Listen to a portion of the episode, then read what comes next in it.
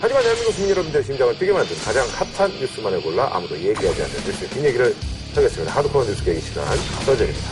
네, 감사합니다. 네. 요즘은 저기 떡밥이 더 시청률이 잘 나와요. 네. 예. 그래서 잔잔하게 한 두 개 던지고. 예. 그긴걸 싫어하시는 것 같아, 시청자들이. 아니, 근데 뒤에 이제 오늘 교황 부분은 굉장히 깁니다. 네. 그래서 이제 한 500만 카톨릭에 힘을 저희가.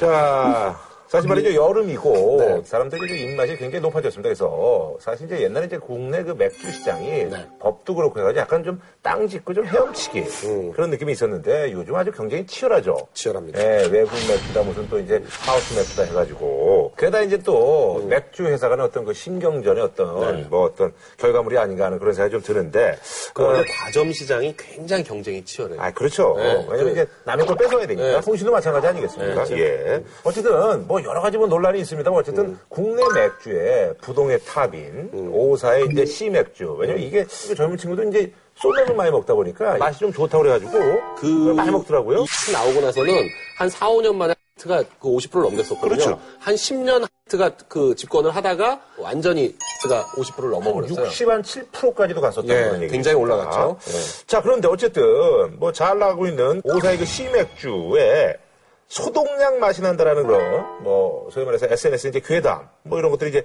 퍼져가지고 논란이 되고 있는데 2014년 6월부터 8월 생산한 거 진짜 마시면 안 된다. 특히 가임기 여성들은 무조건 피하라고 해라. 네. 뭐 이렇게 해서 이런 뭐 여러 가지 얘기들이 있어서 음. 식약처에서 여기 저기 공장을 좀 나갔다 그러던데요. 음. 예, 그랬더니 뭐 거기서 뭐 아무 뭐 네. 문제가 없었다는 얘기가 있습니다. 음. 예. 아니, 그러니까 이게 그냥 먹는 사람 입맛이 다를 수는 있다. 음. 예를 들면 햇빛 때문에 이게 이제 뭐 약간 맛이 달라지는 게 있다는 거 아니에요? 그 일광치. 음. 일광치. 음. 햇빛 때문에 생기는 일광치 냄새가 있고 또 하나는 산화치. 이게 이제 식품이 오래되다 보면 산화돼서 네, 또 냄새가 나는 게. 있으니까 이렇게 소비자가 먹을 때 다른 느낌을 갖는 건 인정한다. 음. 그러나 이게 뭐 처음부터 공정에 뭐가 잘못된 게 들어가서 이게 뭐 소독약이 들어갔거나 음. 아하. 이렇게 해서 냄새 나는 건 아니다. 라는 게 이제 오사의 주장이고 음. 식약처도 가서 보니까 그 공정에는 별 문제가 없다. 이렇게 주장하는 거잖아요. 네. 어쨌든 저희가 그래서 말이죠. 몇편 세개 놓고 어, 블라인드 테스트를 한번 네, 해보죠, 뭐. 예, 네. 그래요. 그때 맞춰야 되는데. 한번 좀 먹어볼까요? 그럼 저희가 색깔이 다른 것 같다. 색깔이 다르죠. 조금 다르네. 아까 말씀하신 것처럼 그 발효한 걸 그대로 이제 맥주에 담았다고 그래서 우리 이제 그 물을 안 탔다는 예, 거죠. 물을 안 탔다는 거죠. 예. 어쨌든 예, 한번 드셔보세요. 그러니까 소독약 냄새가 나는 걸- 소독성 예. 냄새 나는 걸 찾아라 이 말 아니 아니에요? 왜냐면 저희가 2014년 6월부터 8월 그 사이에 뭐 출고가 된 시 맥주를 여기다 넣었습니다. 예. 그걸 맞추면 되는 거예요.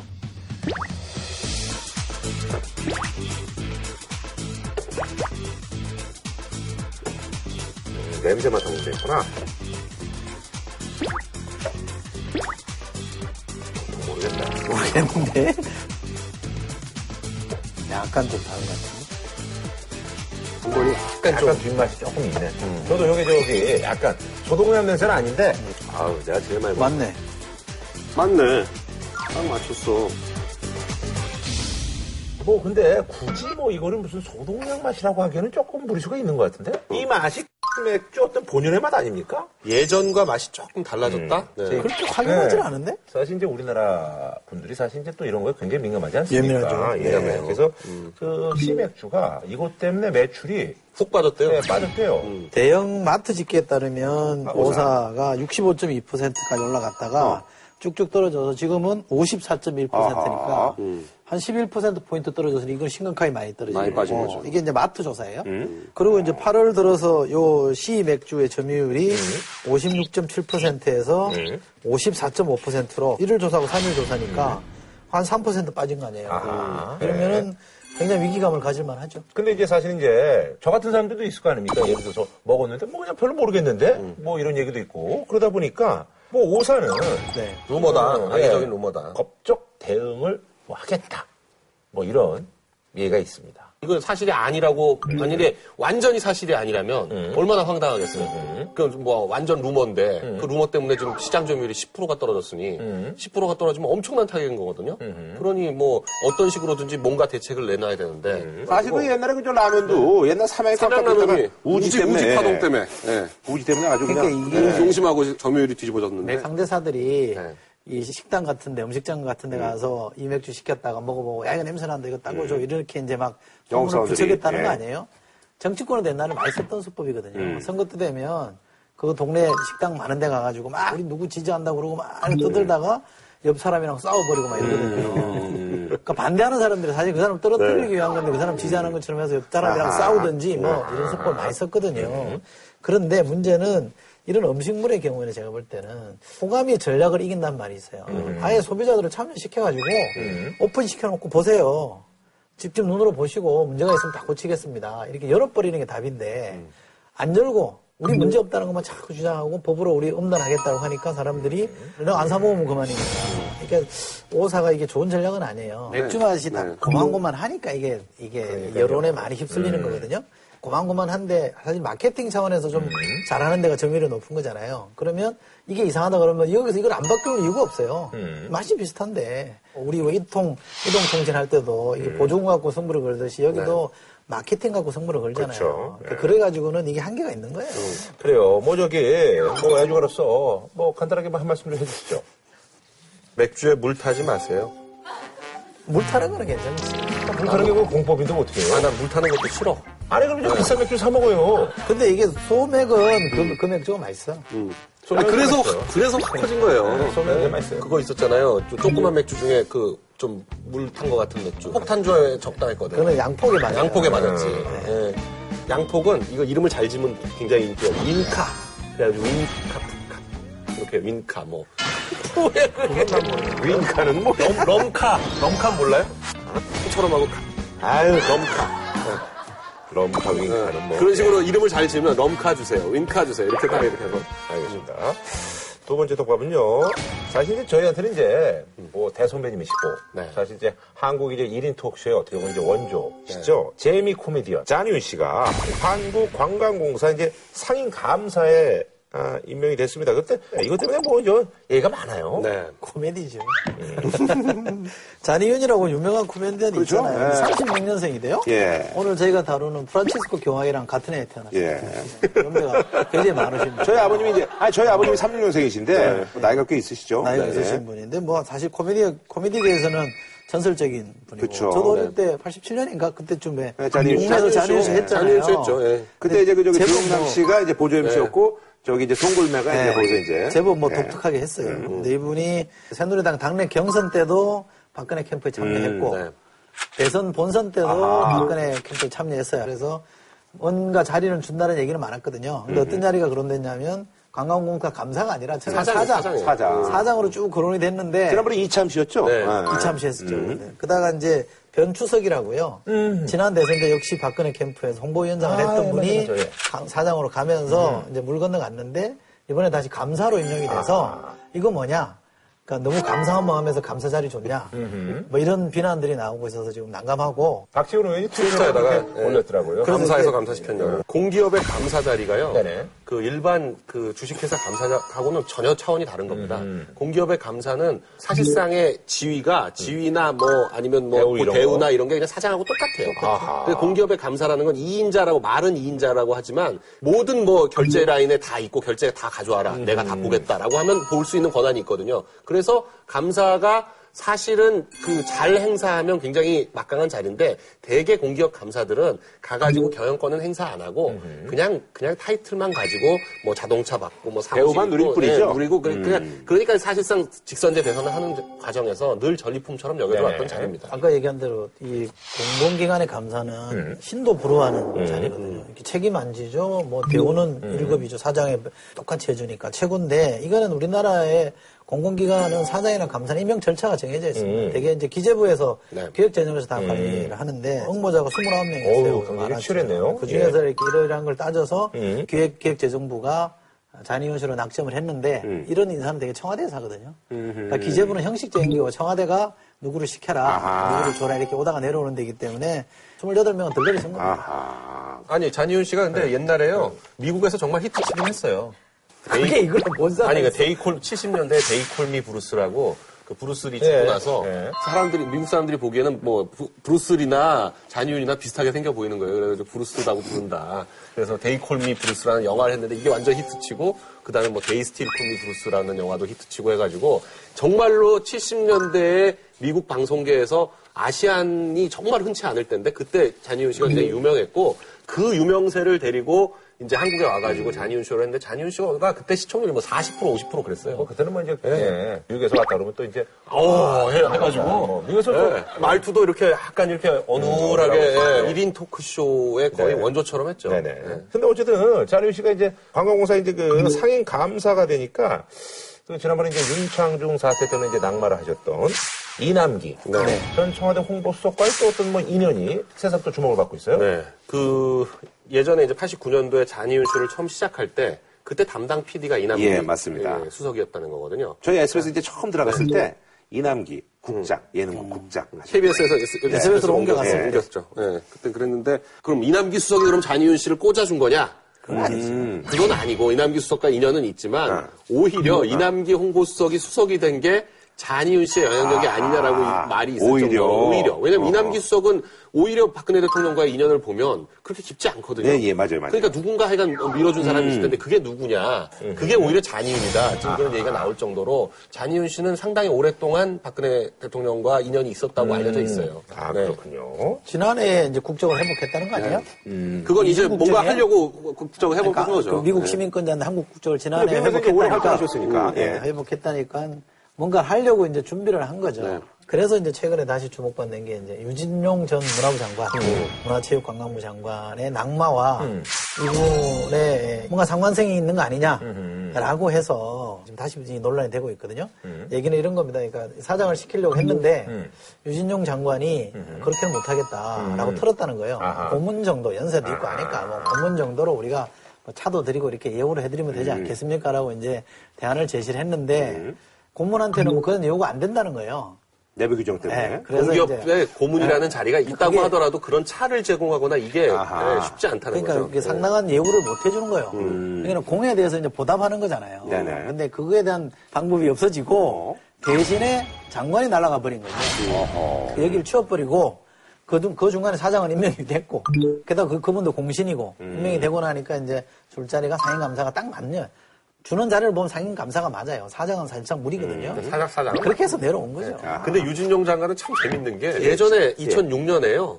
노무현 대통령 시절에 그때 문화체육부 차관을 아, 맞아, 맞아. 그때도 저기- 그때도 청와대에서 뭐 자리를 주라고 네. 하는 거를 반대해가지고 맞아, 맞아, 맞아. 배째란 얘기입니까? 그래, 네. 째들이죠. 뭐 저거 그그 사태 아, 때. 문체부 차관 잘렸었거든요. 그러니까 이번에도 또 이 인사 관련해가지고 하는 걸 보면 어. 이분이 굉장히 강단이 있는 것 같긴 해요. 아, 자기 밑에 있는 인사를 청와대에서 좌지우지하는 걸 굉장히 싫어하는 그런 스타일인 것 같긴 해요. BJR이라 그래서 막그 이니셜로 소개되고 그랬는데 당사자는 부인하고 있어요. 자기 그런 얘기 한 적 없다 아 이렇게 얘기해요. 그래요? 예. 새로 그 장관을 임명을 안 했는데 면직을 시켰으니까 그러니까 그 사이에도 과- 권한을 행사를 못하게 하려고 면직을 시킨 건데 아하. 그게 왜 도대체 그렇게 빨리 면직을 시켜야 되느냐 음. 하고 단시시 상임감사 임명이 고 면직되고 난 이후에 이루어졌거든요. 아하. 그러니까 여기도 퍼즐이 이게 풀린 거죠. 예.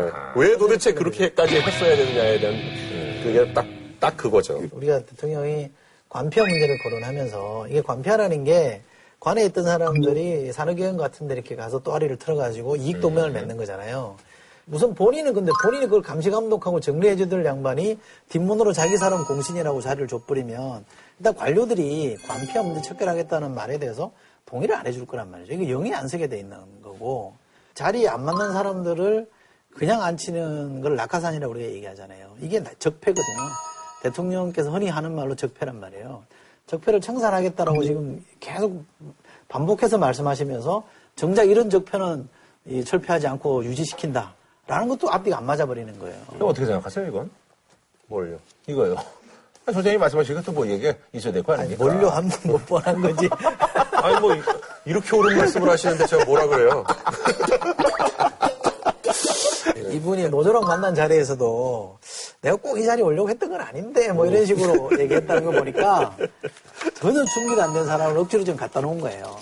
아니 근데 그 저기 지난번에 그저 이참 씨도 네. 처음에 약간 좀 임명됐을 때 논란이 있었는데 어쨌든 뭐 열심히 하겠습니다. 하고 열심히 했죠. 그다가 뭐 중간에 낙마하는 과정도 네. 개운치가 않았잖아요. 그것도 일본 가서 어, 뭐, 뭐 카드를 뭐 썼네, 안 없었죠. 썼네, 뭐. 그랬죠. 그러니까 이제 정권 바뀌면 이런 정권에 의해서 임명된 자리는요 빨리 나가줘야 돼요. 안 그러면 험한 꼴 당해요. 그거 이게- 그걸 그냥 단적으로 보여준 게 이참 아,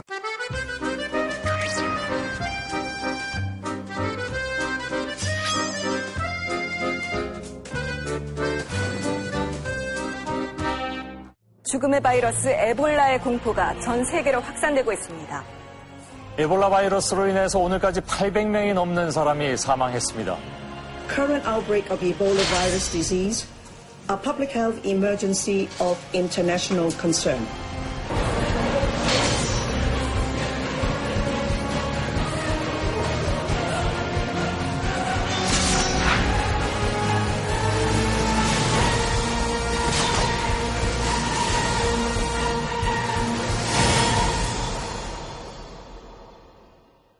사실 요즘 뭐 이제 가장 큰 뭐 전 세계인들이 뭐 관심사가 바로 이제 에볼라 바이러스. 사실 그래서 이제 예전에 이제 그 더스틴 호프만 그리고 르네 루소 나왔던 영화 아웃브레이크도 사실 이제 에볼라 바이러스가 이제 소재였잖아요. 예. 완벽한 백신 치료 방법도 없는 이 에볼라 바이러스가 전 세계를 뒤흔들고 있는데요. 그래서 준비한 주제는요. 죽음의 에볼라. 전 국민 애태울라. 이게 에볼라가 이제 그 명칭이 1970년도 이제 어, 콩고의 에볼라 강이라는 데서 이제 처음 발견을 해서 이름을 붙였다고 하는데 이게 뭐 치사율이 뭐 처음에 한 90%까지. 예. 이번에 한 네. 90% 되는 것 같고. 그런 것 같은데. 아주 적, 적을 때는 한 25%? 지금 기니, 라이베리아, 시에라리온 이쪽에서 지금 굉장히 많이 감염이 됐어요. 아프리카 이렇게 되면 이쪽에 있네요. 네, 네, 적도 네. 쪽에. 적도 서쪽, 서쪽에서 네. 주로 그 발병하고 있는데요. 8월 6일에 WHO 발표에 의하면은 서아프리카 지역에서 감염자가 1,711명이고 어, 사망자가 961명. 뭐 그러니까 어. 네, 어마어마한 거죠. 에볼라를 국제적 공중 보건 비상 사태다라고 해가지고 이미 이제 그렇게 WHO에서 선포를 해놓은 상태인데요. Current outbreak of Ebola virus disease, a public health emergency of international concern. 이 에볼라 바이러스라는 게 그 지금 현재 알려진 바에 의하면 원시 밀림 그 지역에 과일 박쥐라고 네, 해가지고. 바이러스의 기본 숙주는 그 과일 박쥐인데 이 과일 박쥐는 주로 과일을 많이 따먹는다 그래요. 그래가지고 어, 기존 박쥐보다 좀 살이 좀 많이 찌고 이래가지고 그 동네에 사는 원주민들은 그 과일 박쥐를 잡아서 생으로 먹는 게 습관화돼 있다 그러네요. 그리고 원주민들만 과일 박쥐를 잡아서 생으로 먹는 게 아니라 유인원류. 그러니까 뭐 침팬치, 아, 아니면 원숭이 뭐뭐 원숭이, 고릴라, 그 하여간 과일 박쥐를 그 먹이로 삼는 동물류가 전부 이 그 에볼라 바이러스를 갖고 있고요. 인수공통 바이러스라 그래가지고 사람하고 동물에 같이 영향을 미치는 바이러스들이 있어요. 그 조류 인플루엔자 바이러스도 그렇고 이런 바이러스도 그런데 그 중에서도 특히 이 에볼라 바이러스는 치사율이 높고 그리고 초창기에 감염됐을 때는 감기나 뭐 인후염 이런 거하고 네. 비슷한 증세를 보이기 때문에 처음에는 이게 에볼라인지 어쩐지 알 수가 없거든요. 근데 걸린 지 한 10일이면은 구토, 오한 뭐 이런 증세를 동반하면서 어, 피부 껍데기가 갑자기 생긴 거죠. 예. 근데 이 에볼라 바이러스는 특징이 숙주를 단 10일 만에 죽여버려요. 그럼 죽고 나면 바이러스가 증식을 못 하는 거거든요. 그리고 에볼라 바이러스는 공기로는 전- 전염이 안 됩니다. 체액 같은 걸로만 전염이 돼요. 바이러스의 특성상으로는 널리 퍼지기가 힘든 바이러스예요. 그러니까 이제 거기는 보건 환경이 굉장히 열악한 거죠. 네. 사람들이 우선 과일 박쥐 같은 걸 생으로 먹고 하는 게 생으로 어떻게 고기를- 오래 네. 오랫동안 이렇게 이렇게 관성으로 남아 네. 있는 거기 때문에 그건 뭐 굉장히 취약할 수밖에 없는 거고 게다가 이 사람들은 주술이라는 게 있잖아요. 네. 그러니까 이게 그것 때문에 우리가 죽은 게 아니다. 왜냐하면 그거 먹는다 해서 무조건 다 죽은 게 아니니까. 그렇죠. 그거를 또 여태까지 계속 먹어. 먹어왔으니까. 여태까지 먹어요. 그러니까 네. 이게 다른 이유가 있다는 것에서 이제 비신적 요소를 갖다 이제 붙여서 그게 이제 계속 설명을 하죠. 창고라는 게 아니라 또 어느 때 창고를 했다가 또싹 어느 때또. 멀쩡하고. 19년 단위로 어, 이게 네. 이제 참고를 해요. 네. 어, 또 그런 데다 이제 주변 사람이 만약에 사망을 음. 했다 그러면 그냥 이게 격리하는 게 우선 중요한데 이게 뭐 만지고 키스하고 이런 음. 행위들을 하니까 이게 또 감염되기가 쉬운 거고. 여기가 아프리카 중에서도 워낙 발전이 안 돼. 그런 지역인가 그렇죠. 봐요. 아프리카에 대해서 우리가 좀 잘 생각을 해봐야 되는데요. 우리가 흔히 생각할 때 사자 나오고 기린 있고 흑인 원주민 있고 이게 아프리카라고 생각하지만 굉장히 다양한 아프리카가 있는 수백 가지 아프리카가 있습니다. 근데 이제 아프리카가 지금 이렇게까지 그 발전을 못하고 있는 건 근본적으로 이제 서구의 책임이라고 할 수가 있는데 예전에는 서구 식민지 시대 때는 서구 유럽 쪽에서 그나마 아프리카에 대한 주인 의식을 갖고 있었어요. 그래가지고 아프리카를 어떻게든 발전시키겠다라는 의식이 있었는데 그게 싹 빠져나가고 난 뒤로는 완전히 그냥 아프리카를 자원은 엄청나게 많거든요. 그러니까 자원 빼먹고 그냥 그런 어떤 착취의 대상으로만 생각하지 아프리카의 어떤 제대로 된 뭐 국가를 건설한다거나 이런 것에 대한 책임 의식을 전혀 안 가지고 있어요. 근데 그건 우리도 그렇습니다. 우리나라도 MBC 때 자원외교라는 걸 했었는데 자원외교란 말이 정말 천박한 말이에요. 왜냐하면 자원이라는 건 전 세계적으로 가격이 다 정해져 있는데 살려면 시장 가격에 맞춰서 사야 되는데 내가 하나 줄 테니까 넌 나한테 두 개 달라 이거 아니에요. 헌집 줄게 세집 따오 이게 자원 외교거든요. 굉장히 천박한 외교인데 그걸 우리가 공식적으로 그 외교의 기본으로 생각하고 자원 외교를 하겠다고 아니, 그 저기, 했는데 18대 국회 때도 그런 얘기를 했었어요. 천박한 외교라고. 외교 그쪽에서 얘기할 때는 늘 그런 얘기를 했었죠. 왜냐면 자원외교라는 말을 공식적으로 하는 건 굉장히 안 좋은 말이다. 내가 너랑 친하다고 해서 너한테 특별히 싸게 팔 이유가 없잖아요. 근데 그렇게 하겠다는 게 자원외교거든요. 이제 이런 식으로만 접근하다 보니까 아프리카가 계속 발전을 못하고 이러고 있는 거고 아프리카를 이렇게 착취의 대상이나 뭐 어떤 이용의 대상으로만 생각해가지고 가끔 들을 얘기도 있어요. 바이러스의 경우에는 두 가지를 중요시한다 그러잖아요. 이게 치사율이 얼마나 되냐. 이게 뭐 100%다, 20%다. 한 번 걸리면 못 살아남으면 굉장히 위험한 그렇죠. 거잖아요. 치사율하고 이제 확산력, 이게 얼마나 널리 퍼질 거냐, 이 두 가지를 따지는데, 1918년에 스페인 독감 스페인 있잖아요. 독감, 네. 5천만 명이 죽었거든요. 전체 세계 인구 3%가 죽었다는데, 이게 얼마나 무시무시한 거냐면, 20세기 모든 전쟁의 희생자를 다 합쳐도 이거보다 더 작다는 거예요. 스페인 독감. 뭐. 네. 근데 그게 치사율이 20%밖에 안 됐다는 그때 거예요. 그3.1 운동 뭐 이런 거 하면서 그때 신문들을 보면 3.1 운동보다도 스페인 독감으로 죽어가는 사람 얘기가 더 많이 나와요. 엄청 우리나라에서도 엄청 많이 죽었어요. 그때. 그러니까 이게 보이지도 않는 현명이 없으면 보이지도 않는 이 바이러스 때문에 엄청난 대가를 치러야 되는 거니까 지금도 뭐 사스니 에이즈니 HIV니 이런 거 많잖아요. 네. 어쨌든 경각심을 갖고 이걸 해야 된다. 예. 누선하면 안 된다. 자, 근데 이제 또 이제 세계적으로 또 이목이 집중되게 이제 거기 이제 미국에 이제 그 봉사러 간두 명이 이제 감염이 됐는데 미국 내에서 어떤 여러 가지 이제 찬반, 뭐 양론이 있는데 그걸 무릅쓰고 미국에 직접 가자 두명 이제 홍수에 왔습니다. 알려진 바에 의하면 미 국방성에서 에볼라 바이러스를 실제로 생화학 무기로 준비를 했다 그래요. 그러니까 무기로 준비하려면 바이러스 치료제가 있어야 되니까 그 치료제로 국방성 쪽에서 그 자금을 지원해가지고 만든 그 지맵이라는 치료제인데 요거가 원숭이 실험까지는 거쳤는데 생체 실험까지는 거칠 수가 없는 게 워낙 이게 한정된 지역에서 한정된 사람들만 걸리고 생체 실험을 할 수 있는 환자를 구할 수가 없으니까 생체 실험 못 하고 있었어요. 그래가지고 그냥 미국 사람이 딱 걸리니까 그걸 냉동 공수를 해가지고 걸렸던 두 사람 둘한테 딱 맞췄더니 한 시간 만에 호흡이 좋아지고 네네. 어, 발진이 없어지고 그랬다는 거죠. 그러니까 이제 그 사람들 이제 데리고 온 거. 아니겠습니까? 그래서 약을 다 맞춰가지고 거의 다 나은 상태에서 데리고 온 거예요. 뭐 사실 그래서 그것 때문에 우리나라 뭐 SNS에서도 야 정말 뭐 미국이 부럽다, 뭐 미국이니까 가능한 거다 뭐 이런 얘기가 있는데 우리나라는 뭐 대꼴레도 장비론도 없잖아요. 앰뷸런스 비행기가 없죠. 네. 거기는 아주 철저하게 어. 거기서부터 딱 방호를. 해가지고 그 비행기 자체도 뭐 방균 시설 이런 게 정확하게 돼 있는 걸로 해서 다 데리고 온 거고요. 거기는 air ambulance라는 게 있고, 우리는 미국, 없고. 네, 미국은 그걸 할 수 있는 나라니까 그러니까 전 세계 뭐 경찰이고 전 세계를 통치하겠다고 하는 거죠. 미국은 지금도 6.25 때 그 전사했던 미군 유해를 찾고 있어요 우리나라에도. 북한에서도. 돈 주고 유해를 사가요. 그걸 우리가 배워야죠.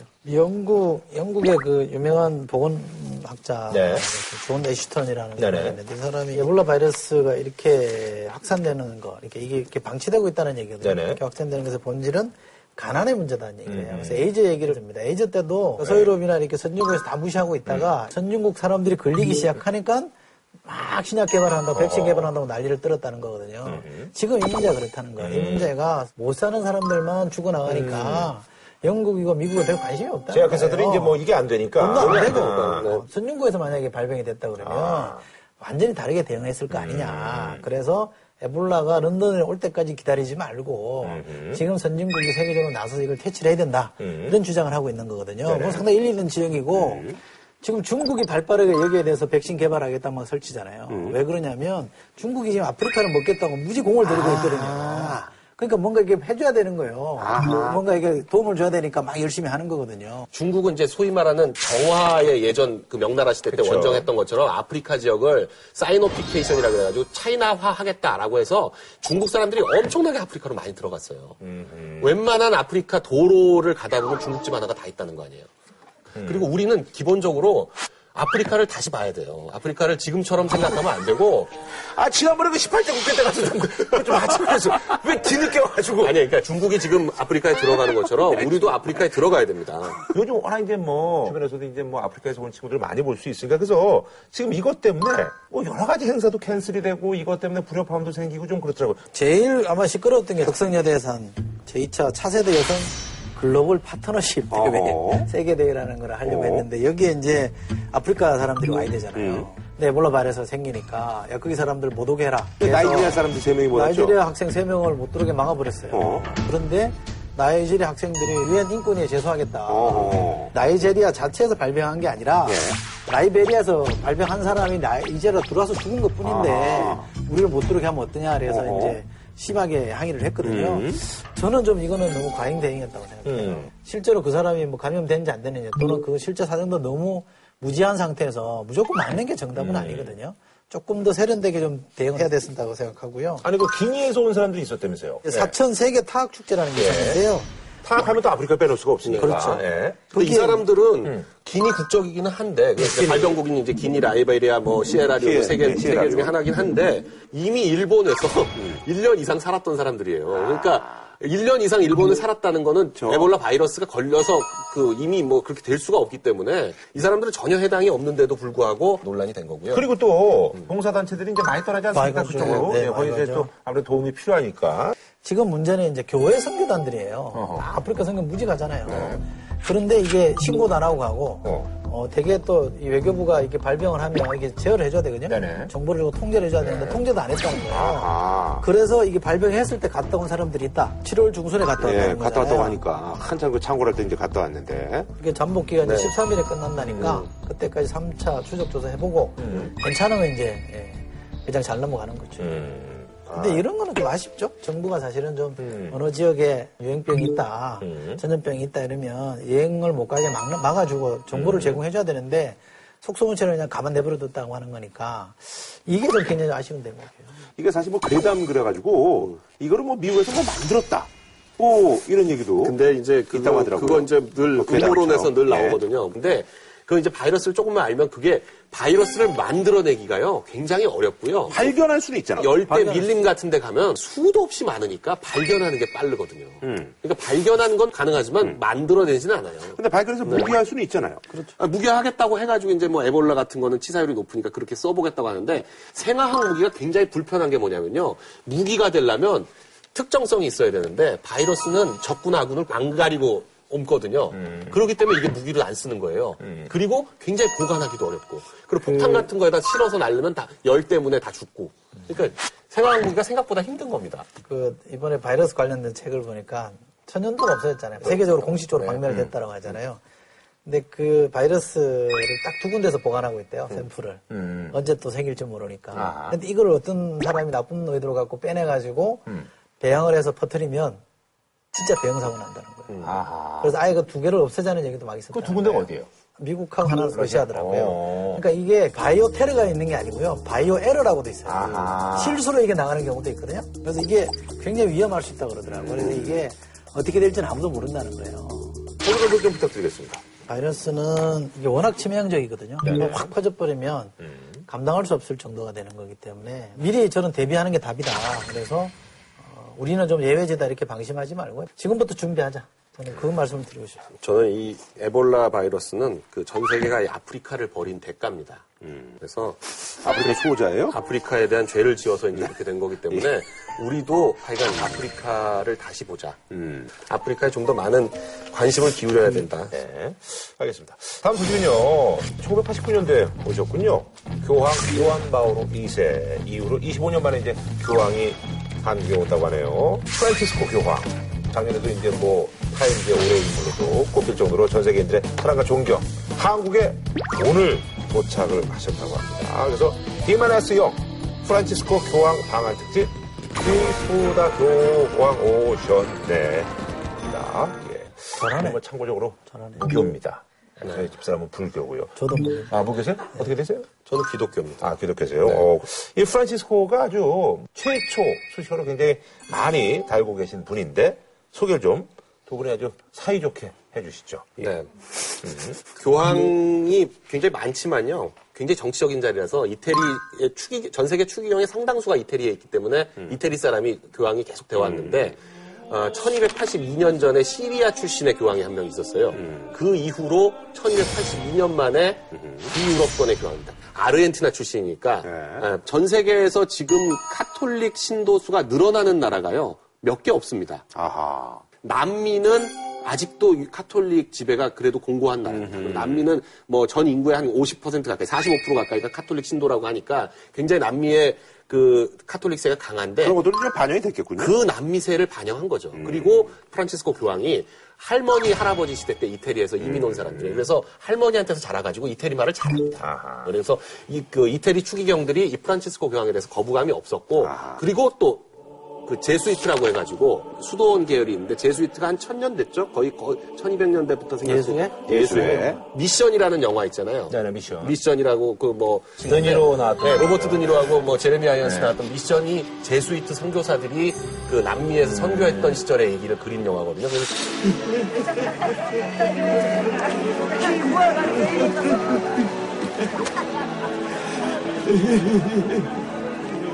제수이트 출신 처음 최초의 경우. 아하. 근데 왜 그러면 비주류인 이분을 발탁을 했느냐. 추기경들이 뽑잖아요.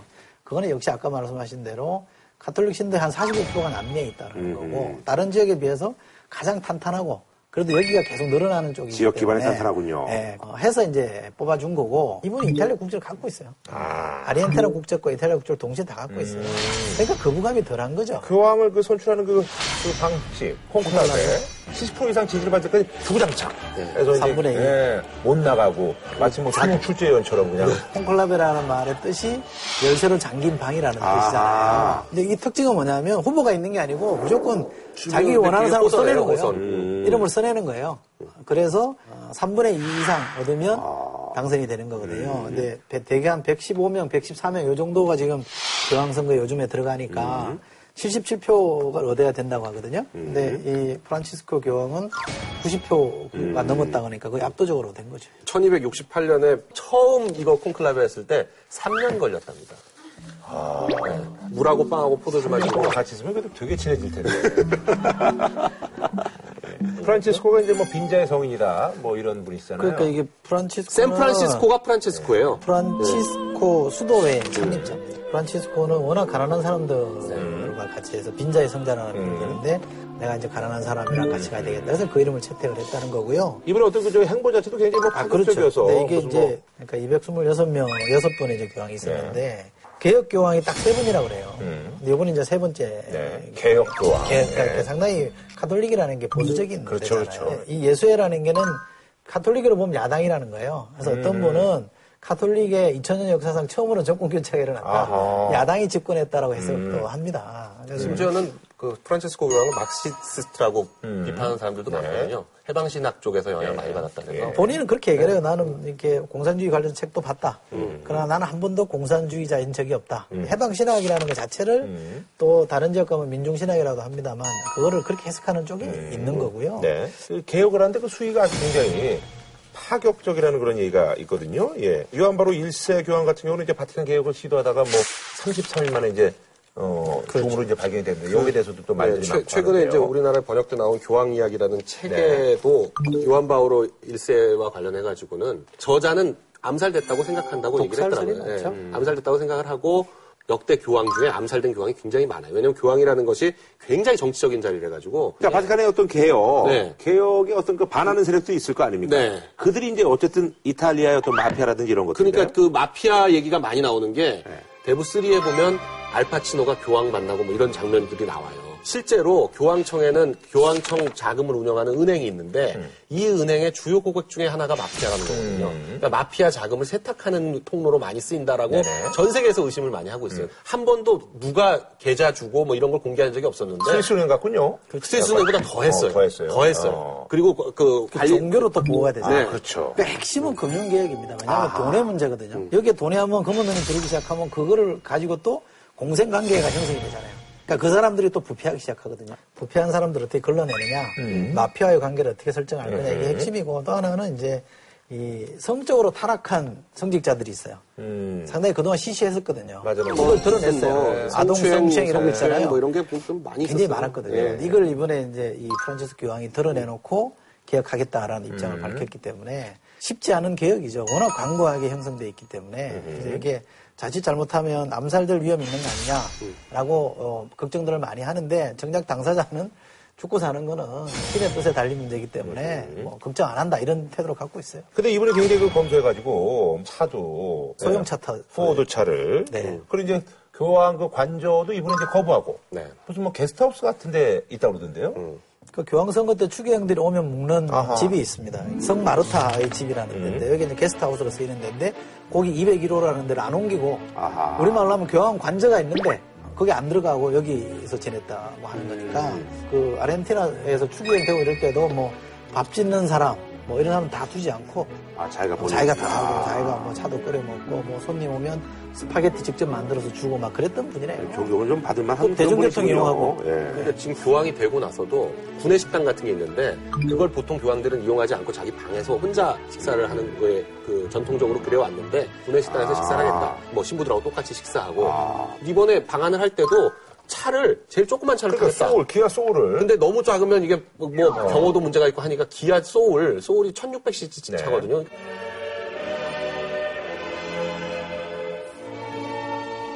근데 그 전 교황들만 하더라도 반, 방탄 벤츠 타고 다니고 그랬었거든요. 근데 그 방탄 그런 어떤 벤트차를 타시죠 그랬더니 그 옆에 있던 보좌 신문가 누군가가 그 그거 고집하면 안 가실 거래요 아, 이랬다는 거 그래요. 아닙니까? 어, 어. 그 요번에 그 저기 머무는 그 숙소 같은 경우도 굉장히 좀 네. 열악한데. 교황청 대사가 우리나라가 와 있습니다. 음. 우리나라. 그러니까 그 사람이 거주하는 숙소가 있는 거죠. 아. 그러니까 주한 교황 대사관이 있는데 굉장히 좀 남루한가 봐요. 음. 1955년에 지었다라고 하니까. 근데 에어컨도 고장나 있던 거를 부랴부랴 좀 손봐서. 근데 거기에 본인이 기거하겠다고 하는 거니까. 아. 프란체스코 교황이 그 등장한 이후로 전 세계적으로 카톨릭 세가 지금 부흥하고 있다 그래요. 아. 교황 한 사람이 카톨릭을 완전히 반전시키고 있다 이런 평을 들을 정도로 아, 그래서 인기가 엄청나요. 그런 인기 때문에 어떤 그 개혁도 이제 추진할 수 있는 게 아닌가 하는.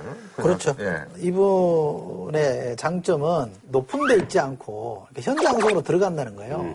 가난한 교회가 되고 가난한 사람을 보살펴야 된다. 지금 로마의 바티칸 가면 경기가 너무너무 좋아졌대요. 관광객이 세배가 늘어가지고 프란체스코 교황 무슨 경제를 살리고 있는. 거예요. 어, 사실 그 전 세계적으로 지금 그 신도가 줄고 있는데 우리는 그렇게 줄지 않았어요. 우리는 카톨릭이 어 처음에 카톨릭이 들어올 때부터 양반 계급에서 많이 믿기 시작하고 해가지고 굉장히 지적인 전통이 있어요. 우리나라 카톨릭은.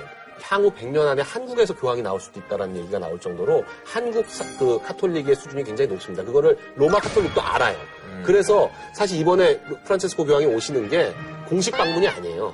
프란체스코 교황 휴가 중에 대전에서 지금 청년대회라는 걸 하는데 거기 참석하는 명분으로 4박 5일간 오시는 건데 그럴 정도로 로마 카톨릭에서 한국 카톨릭에 대해서 굉장히 아하. 관심을 가지고 보고 있고 실제로 OECD 국가 중에서 우리나라가 그 아시아 쪽에서 그 가장 헌금을 많이 하죠. 명동 성당 부지라든지 뭐 주요 성당 부지 이거 다 소유주가 로마 카톨릭으로 돼 있어요. 이번에 사실 박근혜 정부도 이번에 이른바 교황 마케팅을 세게 하잖아요.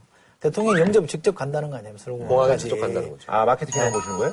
아니, 마케팅이죠. 어떻게 보세요? 특이하게 이제 박근혜 대통령은 본인은 무교라고 주장하는데 카톨릭하고 인연이 제일 많아요. 그렇죠. 서강대 나오시고. 네, 성심여고, 성심, 성심여중, 성심여고, 카- 그 서강대 다 카톨릭 재단이거든요. 그러니까 카톨릭하고 인연이 깊은 데다가 그 대통령이 영- 직접 영접 나가는 게 흔치 않은 일인데 직접 영접 좀 나가는 걸로 돼 있고요.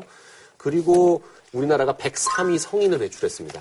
전 세계에서 성인 배출한 나라 중에 6위예요. 그러니까 성인이라는 거는 복자라는 게 있고 성자라는 게 있는데 복자는 그 특정 지역에서만 인정이 되는 건데 성자는 전 세계적으로. 아, 근데 이번에 어, 시복식을 하시는데 그 복자로 또 임명을 하고 나면 또 나중에 복자 했다가 나중에 가서 또 성자로 또 임명이 되니까 하여간 한국 카톨릭이 전 세계 카톨릭에서 굉장히 인정을 많이 받고 있다. 아, 그래서 이제 4박 5일 동안 아주 그 빡빡한 일정을 이제 소화를 하시는데 우리가 그래도 좀 주목해 봐야 할 만한 그런 행사가 좀 있을까요? 제일 큰 행사는 그 광화문 광장에서 열리는 시복식이에요. 시복식. 네. 그리고 뭐 이제 대전에서 그 청년 대회라는 걸 하는데 음. 그두 가지 행사가 제일 큰 행사입니다. 대전 청년에 네. 관심이 많다 그래서 뭐 네, 오신다는 얘기가 있고, 예. 그리고 음성 꽃동네 가 가지고 거기서 또 이제 뭐 장애인 시설 같은 것도 제일 공부를 하고 세월호 유가족들 제일 만난다고 그러지 주목하는 않았어요? 게 받는 게그 예. 두 가지입니다. 세월호 유가족 만나 서 어떤 메시지를 던지느냐.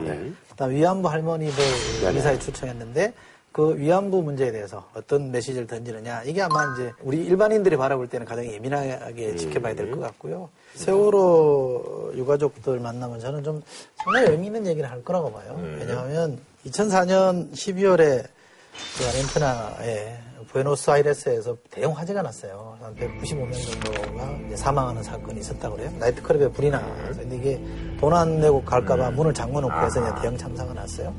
근데 이때 현장에 가장 먼저 나타난 분이 이제 프란치스코 교황이래요. 근처 소방관이나 거기 도움 주러 온 사람들 굉장히 힘을 얻었다 이렇게 얘기하는데 제가 주목하는 거는 이 재판이 4년 뒤에 첫 판결이 나오게 되는데 굉장히 이제 영도삼위로 끝났나 봐요. 굉장히 이제 이 공개적으로 어, 이, 걸 질타를 했다고 해요. 정부와 검찰에게 이렇게 하면 안 된다. 진상을 제대로 밝혀야 되고 재발 방지 대책 세워야 된다 그래서 이후에 이 상급심으로 올라갈수록 계속 형이 엄해지고. 진상규명도 좀 됐다 그러거든요. 그런 본인의 경험에 비춰보면 세월호 참사 관련해서 저는 상당히 강한 어조로 어, 좀 위로할 수도 있겠다라는 생각을 해봅니다. 자, 그럼 한 줄로 평좀 부탁드리겠습니다. 예. 박근혜 대통령의 영세명이 율리아나입니다. 네네네. 율리아나가 어떤 분이냐면 13세기에 평생 약자를 돌보면서 음. 자선 활동을 해오신 분이거든요. 교황이 오시는 걸 계기로 대통령께서 이 율리아나의 정신을 좀 음. 다시 한번 되새겨봤으면 좋겠다. 전 제가 좋아하는 노래 중에 I Left My Heart in San Francisco라는 노래가 있거든요. 교황께 큰 기대를 한번 해본다. 말이지. 요즘 독특해. 노래 소개하려고 어디로 이렇게 갖다 붙이고 그래. 아, 나 정말 참. 예, 저희는 다음 주에 찾아뵙겠습니다. in San Francisco.